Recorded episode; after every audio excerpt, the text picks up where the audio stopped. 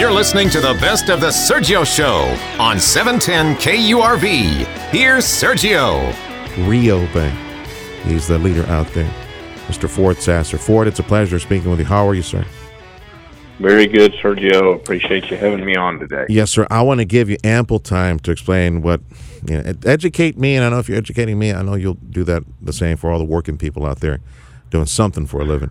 Uh, there is, uh, you have courageously joined a fight uh, against the federal government.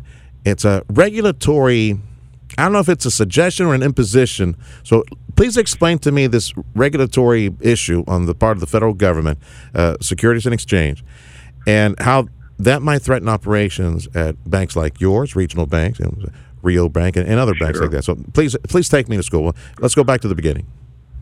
Let's go from the beginning. Uh, 13 years ago, as a result of the financial crisis of 2008, a uh, Congress passed a bill uh, uh, commonly known as the Dodd-Frank Act. Uh, that that bill was passed uh, by Congress. It was signed by President Obama, uh, and it went into law uh, 13 years ago. Now, there is a section in the Dodd Frank bill uh, referred to as Section 1071, uh, which is the subject of the litigation that our bank is in with the uh, uh, government. Uh, and Section 1071 uh, deals with all banks being required to submit data on their customers, on their commercial customers, to an agency uh, called the Consumer Financial Protection Bureau. Now, that bureau was also set up as a result of the Dodd Frank bill. It was a new government agency created. Uh, it was uh, pushed by a, a uh, who is now a current senator, uh, Elizabeth Warren, a senator from Massachusetts.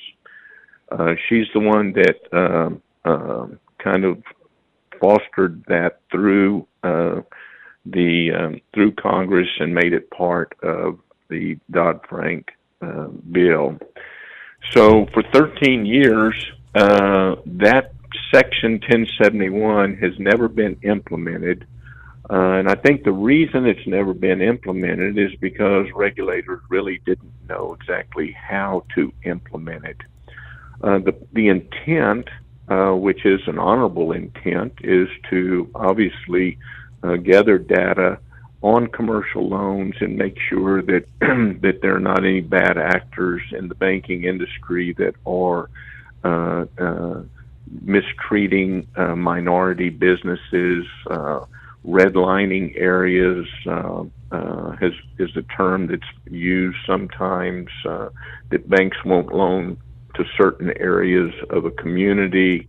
Uh, uh, banks won't loan to certain ethnicities or races. Uh, and so it's to gather data uh, to ensure those type things.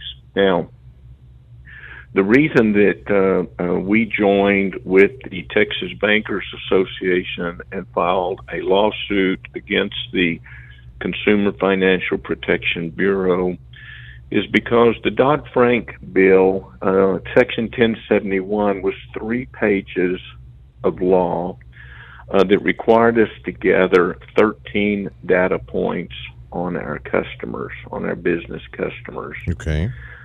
Uh, the Mr. Chopra, who is the current director of the CFPB, uh, took those three pages of law and turned them into nine, approximately 900 pages of regulations, and increased the number of data points that they want all banks across these United States to gather on their commercial customers. They've increased that to 81 data points that they want us to uh, gather on our customers. Okay. Now, the perception I'm sure that Washington has is that uh, when a person comes to the bank to apply for a loan, they uh, uh, fill out a loan application like a consumer fills out a loan application. and the reality is, is that's not the way uh, commercial lending is done. Uh, commercial lending is, uh, you know, uh, typically a customer will come in verbally request what they're looking for, uh, and and the bank will provide them a term sheet outlining uh, what the terms of the loan will be. If it's approved, the customer agrees with the term sheet. Uh, the, the banker then goes through the approval underwriting process uh, within the bank itself. Uh, once that loan is approved, a commitment letter is given to the commercial customer.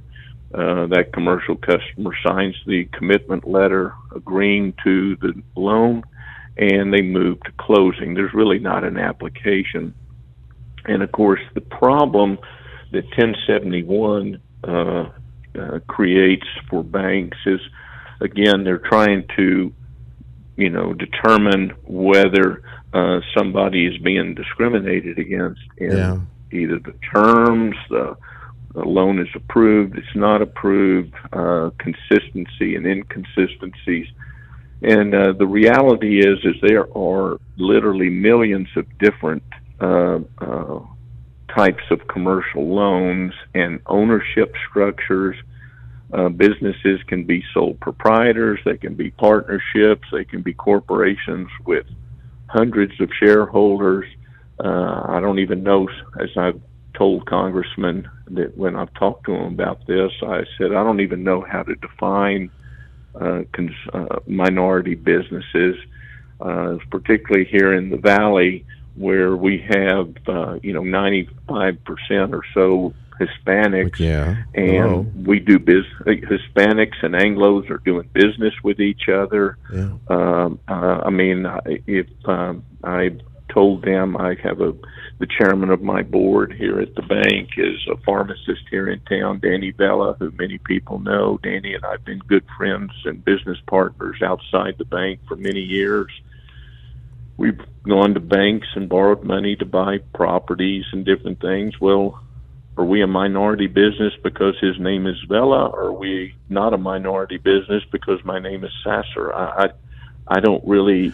No, and we're know, we are uh, societally speaking, just looking at the state of Texas, we are on the verge, we're at the precipice of of tilting the scales, where Latinos will, will be the majority in the state of Texas.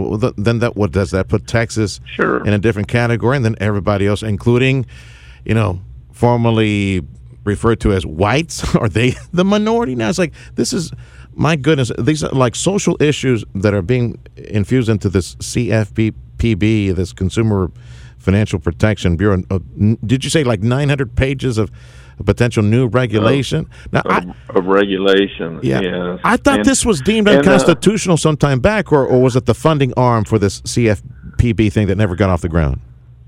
Well, here's here's uh, the litigation that's also going on out there. Uh, the when the CFPB was uh, organized or, or created, uh, Elizabeth Warren was successful in making it not accountable to Congress. Of course. And it's not accountable to Congress because I believe it's roughly 12% of the uh, revenues of the Federal Reserve go to fund the CFPB.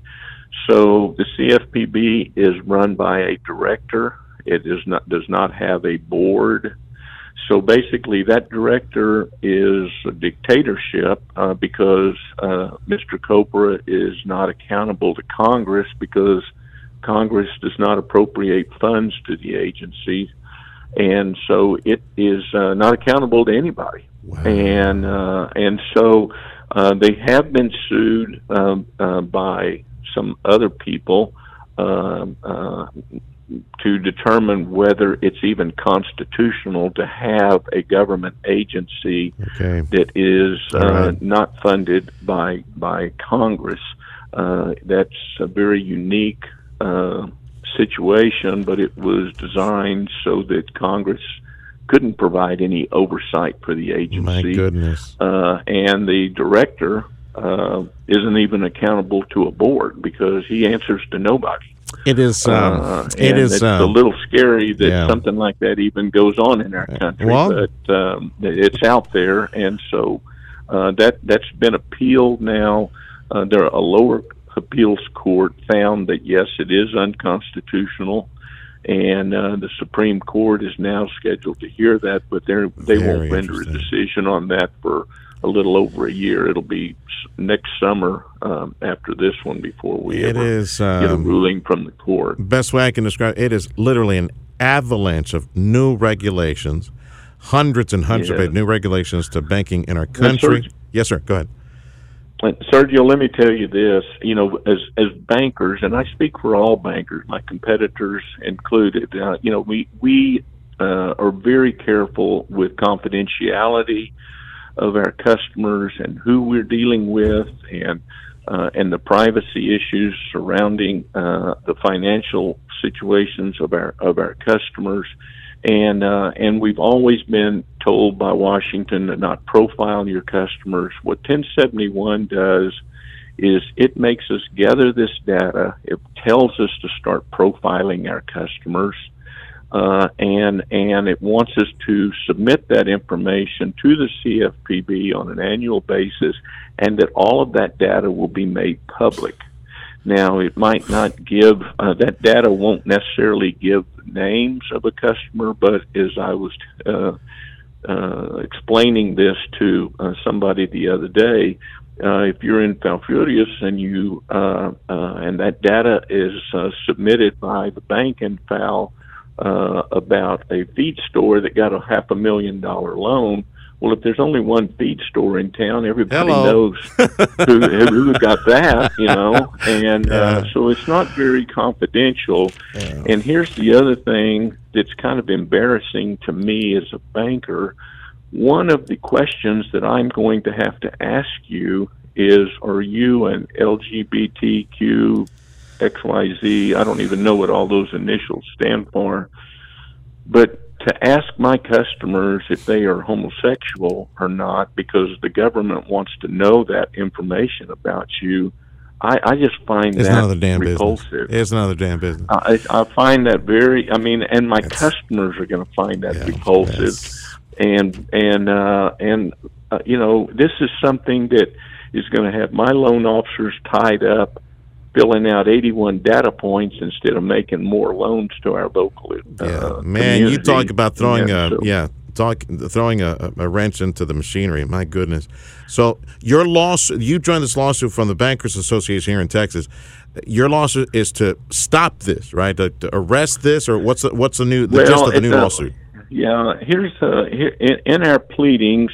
Uh, the main thing that we said is that uh, the CFPB has exceeded the authority given to it by Congress. Congress gave you three pages of law. We think turning that into 900 pages of regulations is unreasonable. Uh, Congress gave you 13 data points, and you have expanded that into 81 data points that you wanted us to gather.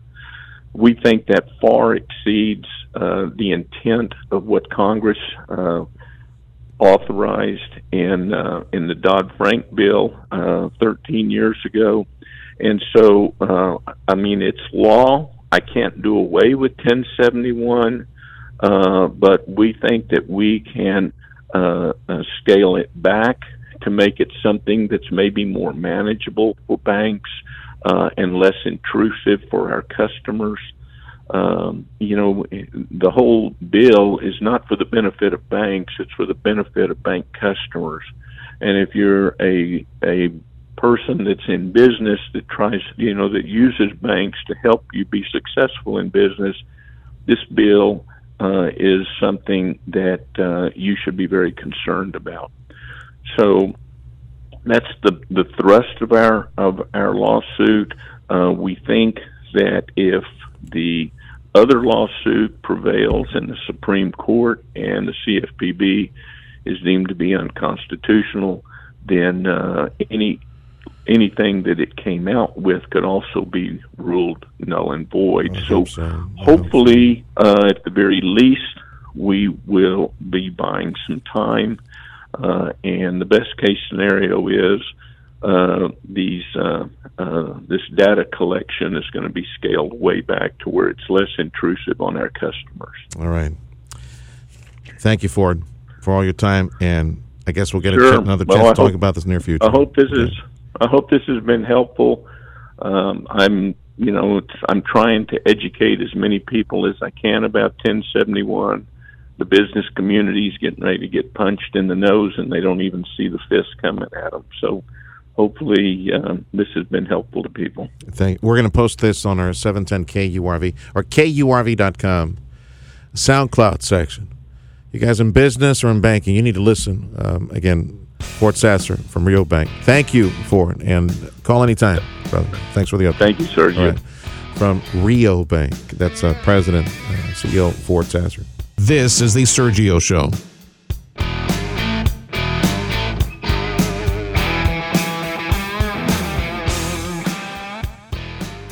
You're always on the go. Obviously, pretty busy. busy with work. picking up my kids from school. From work to kids to running errands, your entire day is a hands on, never ending frenzy of activity. Luckily, getting the news is now voice activated. Just say, Alexa, play 710 KURV. I like to know what's going on in my world. I gotta know what's going on in my city. Putting the smart in your smart speaker. I'm getting my news from you and my information. For the latest news and to find out what's happening in rich, clear audio, just say, Alexa, play 710 KURV.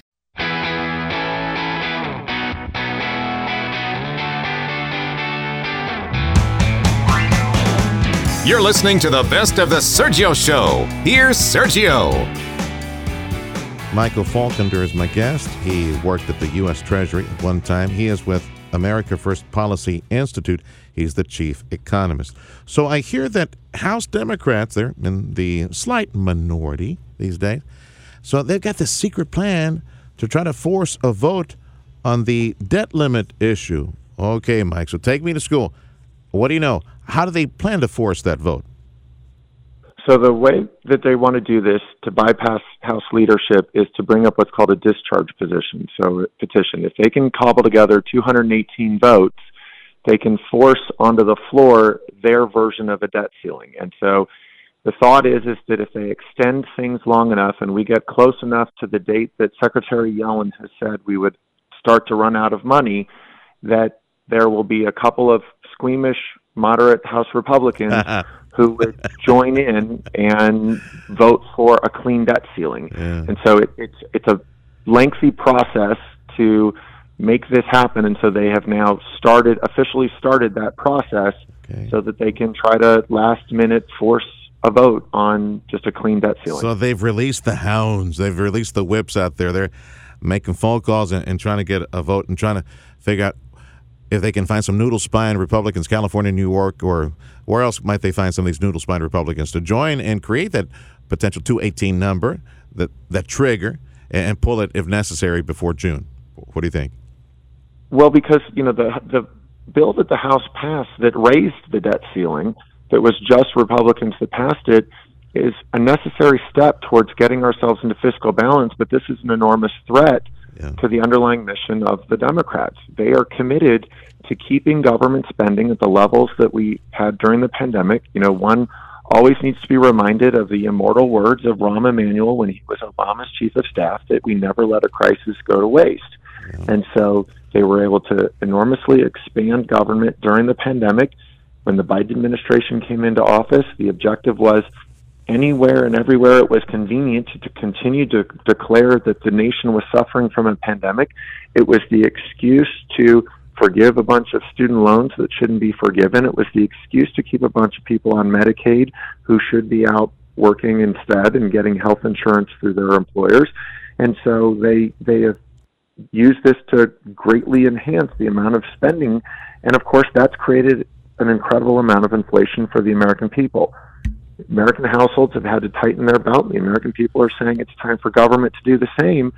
But that's so such a shock to the Democratic Party that's become essentially a set of government constituents, and their objective is to do anything in every possible way to keep the status quo going. No. and so Yeah. they'll Uh, understood. default, yeah. they'll- And, and in all fairness, uh, Mike, uh, many Republicans as well. They, they've been up there way too long, and they got their own constituency.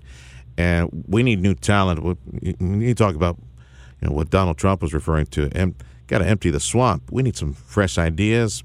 We need new talent up there. We need some folks that know how to keep businesses in the black and get some CPAs up there. Michael Faulkender is chief economist with America First Policy. So, you know, all of a sudden, this deadline was moved up to June, potentially June 1st. So, what happened? Why is it that, you know, these people, they thought they had maybe they could go on summer vacation. All of a sudden, they're, they're thinking we got to work really hard this month of May and make sure we don't, we don't, you know, of, of we can avoid not paying bills by June 1st. So, what happened, Mike? Sure. So, you know, I, I have enormous faith in the career staff at Treasury. I was uh, chief economist at Treasury during the Trump administration.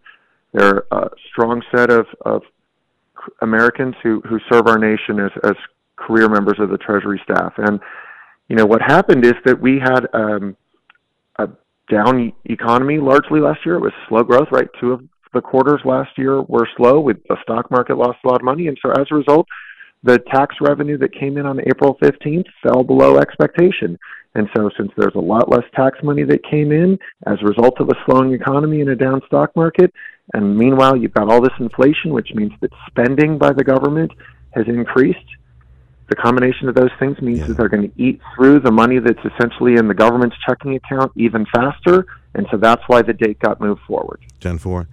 If some of the unspent COVID money, which I have no idea pre- precisely and surgically, it would be cut out and brought back, because, man, you got a lot of municipalities, you got a lot of states and other government entities that have all the surplus cash and, and fattened budgets as a result of the extra COVID money that was sent out and would need to be brought back to the Treasury if if the Republicans if, if Kevin McCarthy and Republicans were to be successful in convincing the Biden administration and Democrat senators to bring some of that back and put it into into the coffers or erase that what is really es- es- essentially just debt really it's but I guess it's dollars that would be brought back would that help to lower inf- inflation faster Mike It would. And the reason for that is because all of that government spending out there puts even more pressure on the limited resources that we have, right? So you've already got households that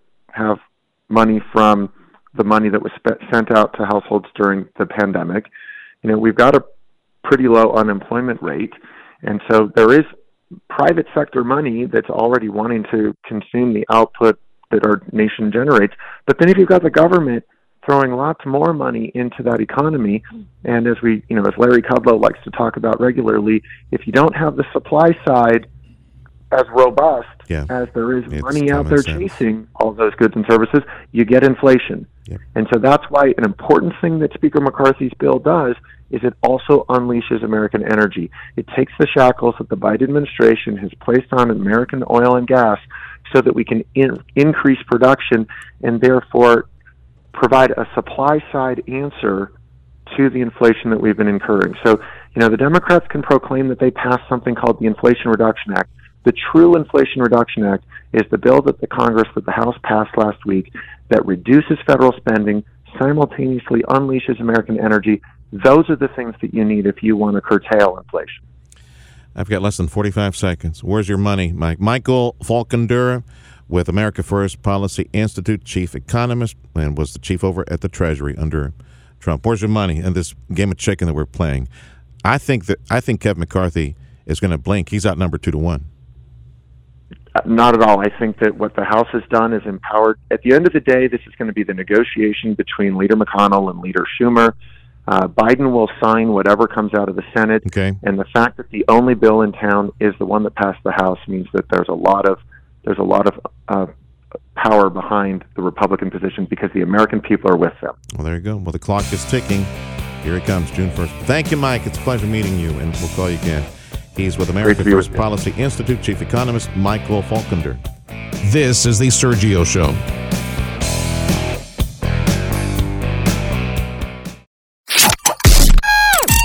Start Start your day with news and interviews important to you with the Valley's Morning News. Weekday mornings starting at 6. Sergio Sanchez and Tim Sullivan bring you the latest headlines and hourly discussions with AccuWeather to get you ready for your day and special guest interviews on topics that affect you and your family. Good morning. Good morning, gentlemen. Yeah, good morning, guys. We'll let you know enjoy the show. It's what you need to start your day. The Valley's Morning News with Sergio Sanchez and Tim Sullivan. Weekday mornings starting at 6 on News Talk 710 KURV.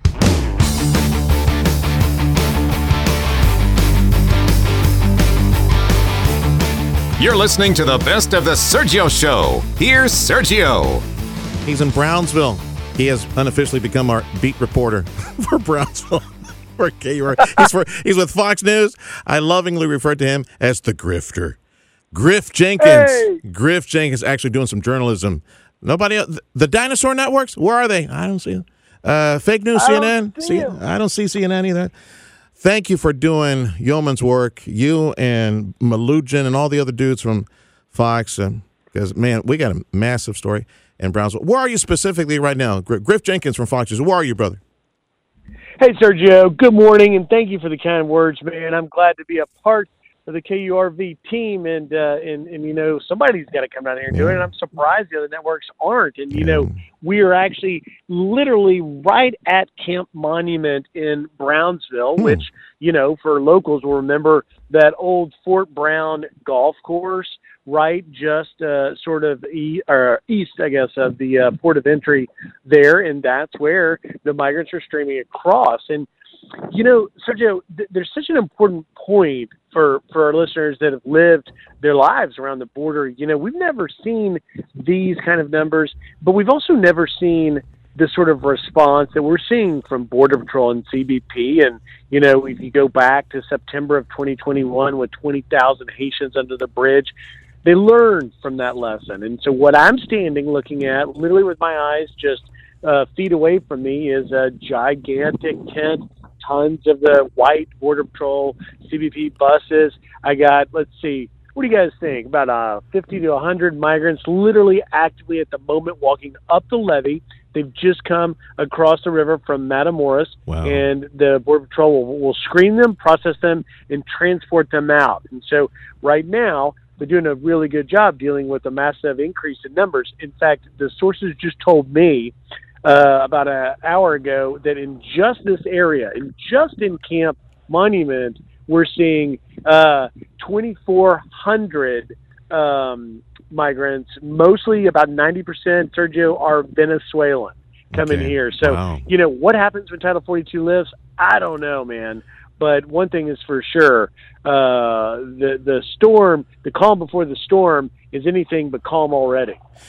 Griff, refresh my memory. Isn't Venezuela one of those countries that the Biden administration did a deal with the devil, the the leftist quasi-communist leadership in Venezuela, to return folks to Venezuela that came here, crossed illegally? Wasn't that one of those countries uh, they made some special deal with?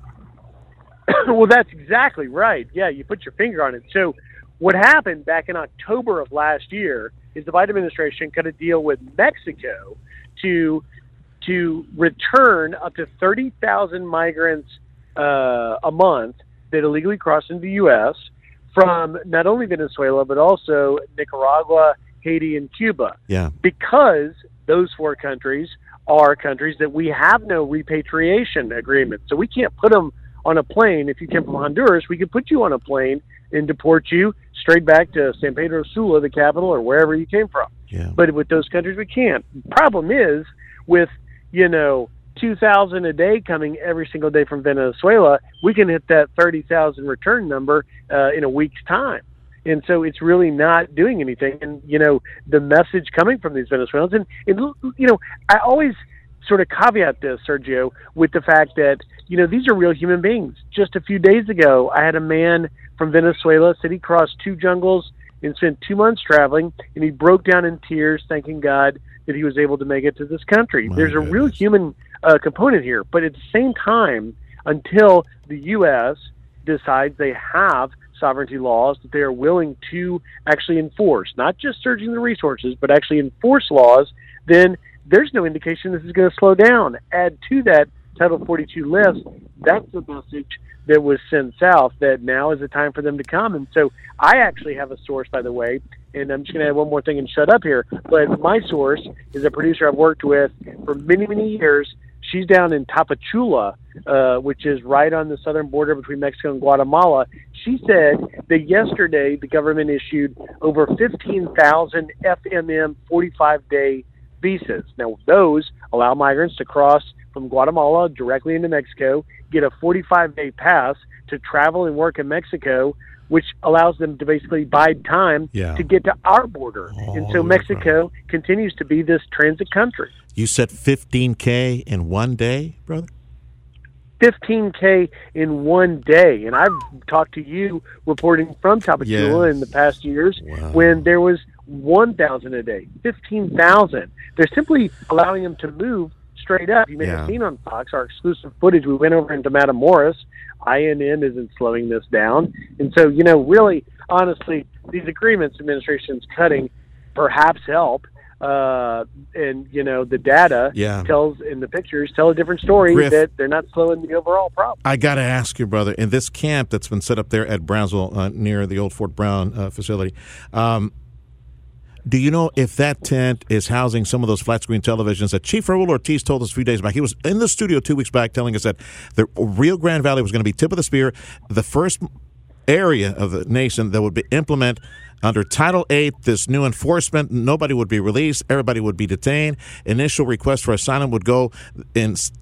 These individuals would go get in line and speak with somebody on the television on a magistrate uh, capacity and make a decision up or down. You stay or you go, and then have the the planes all warmed up, ready to head out of town. Do you know if they've set up that type of experiment, that type of service at the at that tent in Brownsville where people are getting an initial asylum uh, hearing with somebody somewhere out there through um, through video screen? Excellent, excellent, excellent question. Answer is I don't know because we, from where we're reporting, we're just on the outskirts. We haven't been allowed to go inside Camp Monument. And in fairness, we have slowly watched over the week I've been here, Sergio, just truck after truck of, you know, Brownsville electricians and other stuff, other than just Border Patrol and, and migrant buses going in. They've stood up power, they've stood up all sorts of of uh, infrastructure here, so maybe they're moving to that way. I don't know Okay. whether it exists now, but but I would say I don't think uh, it is the case just yet Okay. because I, I've watched all these migrants that keep coming get bust out. Okay, so they get in there and go out quick. By the way, for listeners, KURV.com, KURV.com, or SoundCloud section at the very top. Go back and listen to our interview with Chief Raul Ortiz. He detailed and explained best he could how that new program was going to kick in post Title 42 and kicking the Title 8, and this, in theory, how this thing was supposed to work. KURV.com. Check out the SoundCloud section. Be careful, Griff. Be safe. We'll call Hey, you again. Sergio. Thank you, brother. Yes, sir. Thanks. Uh, just a quick, if we have two seconds, I'm going to talk to Ortiz hopefully today. Yeah. What should I ask him? Ask him about that. Where is that program? Has that been implemented already? Are they test firing it in Brownsville or Laredo or El Paso? I'd love to know what's going on with that program. Post Title 42, Title 8, how's it going to work? To have him have him detail that for you. Done. Will do, sir. Thanks, bud. Griff Jenkins for Fox News. This is the Sergio Show. Education expert Dr. Rebecca Good. I welcome her back to the program. There was a report a few days back. Gallup did a survey showing that folks going to college, young people going to college, and, and I'm wondering how many of this is decision making on their own or maybe by their parents as well, but they don't want to go to states. If they're super lefties, they don't want to go to places like Texas or Florida because of decisions made by government. If they're conservative, well, the opposite is true. They're going to keep their kids in Texas or Florida and not go to the left coast in California, Washington State, uh, places like that. It's, it's politics now driving decisions as to where their college kids will be going. I think, Dr. Good, that it it almost doesn't matter because the intelligentsia, the very left of center point of view uh, at many universities, it dominates whether it's in Texas, Florida, or California. What do you think? No, you're right about that. We, as parents, uh, I've got something else to add to the parent watch list, right? Yeah. Now we we need to make sure that we actually visit colleges. Now, a lot of times we would let our kids pick the college based on, oh gosh, the major that they wanted. But now Not anymore. Now we need to visit the campus, maybe go to the student center, talk to some kids already there, what their college experience has been. How are the professors? You know, um, how how blatant is their left leaning? As we've all seen that, haven't we? That professors have agendas these days that um, that maybe are a little different than what we want for Yeah. our kids. So uh, it's just another responsibility to add to the parent list of uh, you know having the conversations with our kids around what college they want to go to and you know what's happening at that college that's outside of the instructional curriculum. As some there might be some parents tuning in right now working for a living trying to save up for that college tuition wherever the kids want to go up northeast or maybe the left coast. But there are some chat rooms people. Or more, maybe they're thinking of sending their kids to texas because they think it's going to be more conservative. Not so much. But there are some uh, professor rating rate professor uh, sites and chat rooms. You're going to have to do your homework and find them to see how in liberal arts uh, departments not only how left of center some individuals might be, but how militant they might be and unforgiving in their conservative point of view. Because knowing my audience, uh, you need to find those and to see how all these professors rate. Because man, once you write that money, they they're not going to give you a refund to whatever university you're sending kids to. So it's that's one of those things you have to do research before you send your kids out, or maybe consider more ex- the more expensive route, right, and send them to more traditional religious or Christian colleges? Uh, Do you think that would be a, a good idea? Well, I think the important part is that it, again, and you've heard me say this, it increases the conversation between the, the child and the parent. We have to have that conversation always going on, right? But now we have another reason to chat with our kids around their college choices and and maybe put out there that you would like to know as a parent why they're choosing that and have they totally investigated the the politics around that university so that both the parent and the child uh, you know have that conversation and and the child is aware maybe for the first time that politics is intruding everywhere Yep. I mean, I, I would like to think that it's leading to a more informed voter earlier on because I know when I was a senior in high school, uh, politics did not enter my world at all. and so um, Wow. it's, it's interesting that it's happening so early in their life, and it'll be interesting to see how, it these out. young people turn out. Yeah, 10 4. And I hear Dr. Rebecca Good, education expert, joining me from North Texas. Um, even, look, in my household, I, I, got, a, I got a kiddo just uh, less than a handful years away from going to a, university. And I have, personally, I have discounted Northeast and West Coast. As, as good as its grades are, I'm, I'm not going to be paying out of my pocket, my wife's pocket, I'm not going to be paying Northeastern universities or California universities for anything. My money stays in Texas. We've decided on that because Oh yes, I- yes. think- I told my kids, Right. Unless you get a full ride, you know, you're staying in Texas. There are too many good schools. there. 10 4, 10 4. Because I think it hurts us on the economic development side. I, I think that, and it's part of the brain drain, sending Texas talent out of state. I see, I see no reason from Texas no. A&M to UT, Tech, U of H, up in Dallas, uh, North Texas. There's way too many high quality universities, and you already have issues as, as far as cultural war issues on those campuses to begin with. But I see no reason to be subsidizing the salaries of tenured leftist communists up northeast and the west coast, and to the point where. Believe me, next year I'm going to argue big time at the Parents Association at the local charter school that he belongs to, because they've had for the longest time they've been organizing these trips up northeast to visit Boston University or visit the West Coast and some of the California universities. Like, why? Why are we wasting these campus visits for our children for universities that we should really, as Texans, uh, we should not be. In my opinion, should not be investing any money. They, they want to go privately. They should do so, but we should invest. We should prioritize A and M Yeah. and UT and SMU and all the Texas universities. You want to do it? You want to go up northeast or left coast? That's on your own. But that, that's just brain drain and a money drain out of state. That's needless in in, in my opinion. No, I, I agree with you. I, like I said, I told my own kids that they, unless they had a full ride Yep. scholarship out of state, they were staying in here. 10 4. Good to talk to you again, Dr. Good. Appreciate your time. Thank you, sir. Have a great Education day. expert, Dr. Rebecca Good. This is the Sergio Show.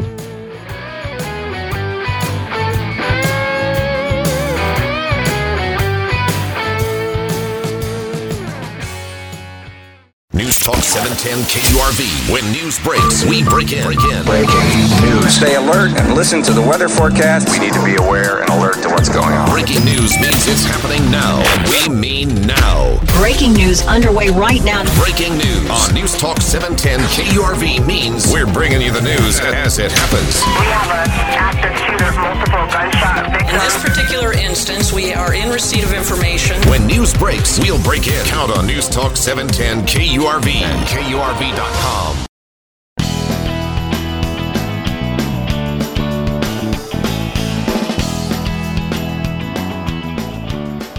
You're listening to the best of the Sergio Show. Here's Sergio. From Johns Hopkins University, research saying that artificial intelligence, AI, might predict if and when you have a heart attack. Al Pernia is with a group called EverHealth. It's described as a database, a pool ecosystem, doctors, physicians. You can learn more on innovations like AI innovations in medicine. He's an AI and healthcare expert. AI and healthcare expert. Al Pernia. I appreciate your time, Al. I think we need to start because I know I have some physicians and some physician assistants tuning in right now, driving around town. Ever Health. Describe uh, a bit better what, what I just poorly did. What do you do at Ever Health? Because I think this is information that everybody out in healthcare they need to know. Yeah, um, Sergio, we have a network of functional medicine practitioners who use one or more of our programs. We also introduce them to what we call the Health 100 uh, Collective, 100 companies that we believe are changing healthcare, uh, specifically around prevention and wellness. Most of these practitioners are um, trying to help um, address uh, issues before they become dis- disease conditions. They're looking at imbalances and trying to correct these imbalances uh, before they become uh, serious. Uh, so that's the network that is made up of the EverHealth uh, network of practitioners in our community. Is it exclusive to a, a specific market, or is this a service nationwide? And this is information that doctors ev- everywhere could, you know, they could plug into, plug into. Uh, yeah, it, it's it's available nationwide. Um, we reach out to practitioners that we feel uh, would be a good fit, who have more of an interest to become proactive with their patients instead of reactive. That's our healthcare system right now. It's being reactive to managing disease, whereas these practitioners are trying to be proactive by preventing disease. I often joke that artificial intelligence, AI, will kill us all. But today we're talking about AI perhaps saving many of us. Uh, AI helping us find out before we have a heart attack. Can you explain that Johns Hopkins University research taking place? Yeah, they've uh, been able to uh, come up with a technology uh, that's built on raw images of a patient's diseased heart and the patient's background. They use neural networks to build a personalized survival assessment for each patient with heart disease. Uh, it, it stands to revolutionize clinical decision making and increase survival from sudden and lethal cardiac arrhythmias, one of the medicine's deadliest and most puzzling conditions. Um, so it, it's a fantastic uh, new development using AI. I would imagine that with the images, of course, viewed by AI and com- the comparisons, plus get some blood work, right? Check out what proteins are coursing through your veins. Man, you could get a real specific report to, as far as the risk, and maybe even imaging, right? Like MRI imaging of all those um, arteries, veins, everything near your heart. You probably get a really good assessment of your risk level. Oh yeah, I mean the team um, used uh, this uh, contrast enhanced cardiac images that visualize scar distribution from hundreds of real patients with cardiac scarring to train an algorithm to detect patterns in relationship not visible to the naked eye. That's the that's the amazing ability of AI is to be able to see and evaluate and come to conclusions that um, you know humans just can't uh, have the ability to do. Sure. So, in in medicine, healthcare, like what else do you think AI might be able to help us with? Well, I think the most valuable aspect of AI goes back to again trying to prevent disease instead of trying to manage it. Um, AI can be such a powerful tool to help people on their day-to-day lives uh, giving them a heads up if uh, there's some issues uh, developing, um, especially with uh, imbalances that can lead to uh, diabetes and elevated blood sugar or blood pressure, um, elevated cholesterol. Our lifestyle has a huge component to why we're getting disease and why we have uh, imbalances in our health. And AI can have a huge impact in being able to help us on a day to day basis to make better lifestyle choices. Now we've had supercomputers for a long time now, like generation. We've had supercomputers, and I know somewhere out there they probably they likely spun some genetic sequence or some experiment to try to find a solution or a cure for for cancer, as an example. Now, I, I don't know. Maybe I'm asking the wrong person, but artificial intelligence (AI), how's How's it different from those, you know, supercomputer experiments that they tried in the past to try to find solutions for medical ailments? Uh, do you think AI could find could find a cure for for big diseases, uh, big diseases, different types of cancers, things like that? I think it's very possible. I mean, it's it's not happening today, but uh, the power of AI as as the systems evolve is is going to get to a point where these things are possible in the future. I don't think we're there yet. It's complicated. There, there. It's not a simple answer. Each disease has its own um, complications, and uh, the systems will ultimately, I believe, get there. But it's not there right now. All right. It's a pleasure, Al. Thank you. Best of luck to you. From Ever Health, Al Pernia. Thank you, Al. Thank you. Take care. Bye bye. Take care. This is the Sergio Show.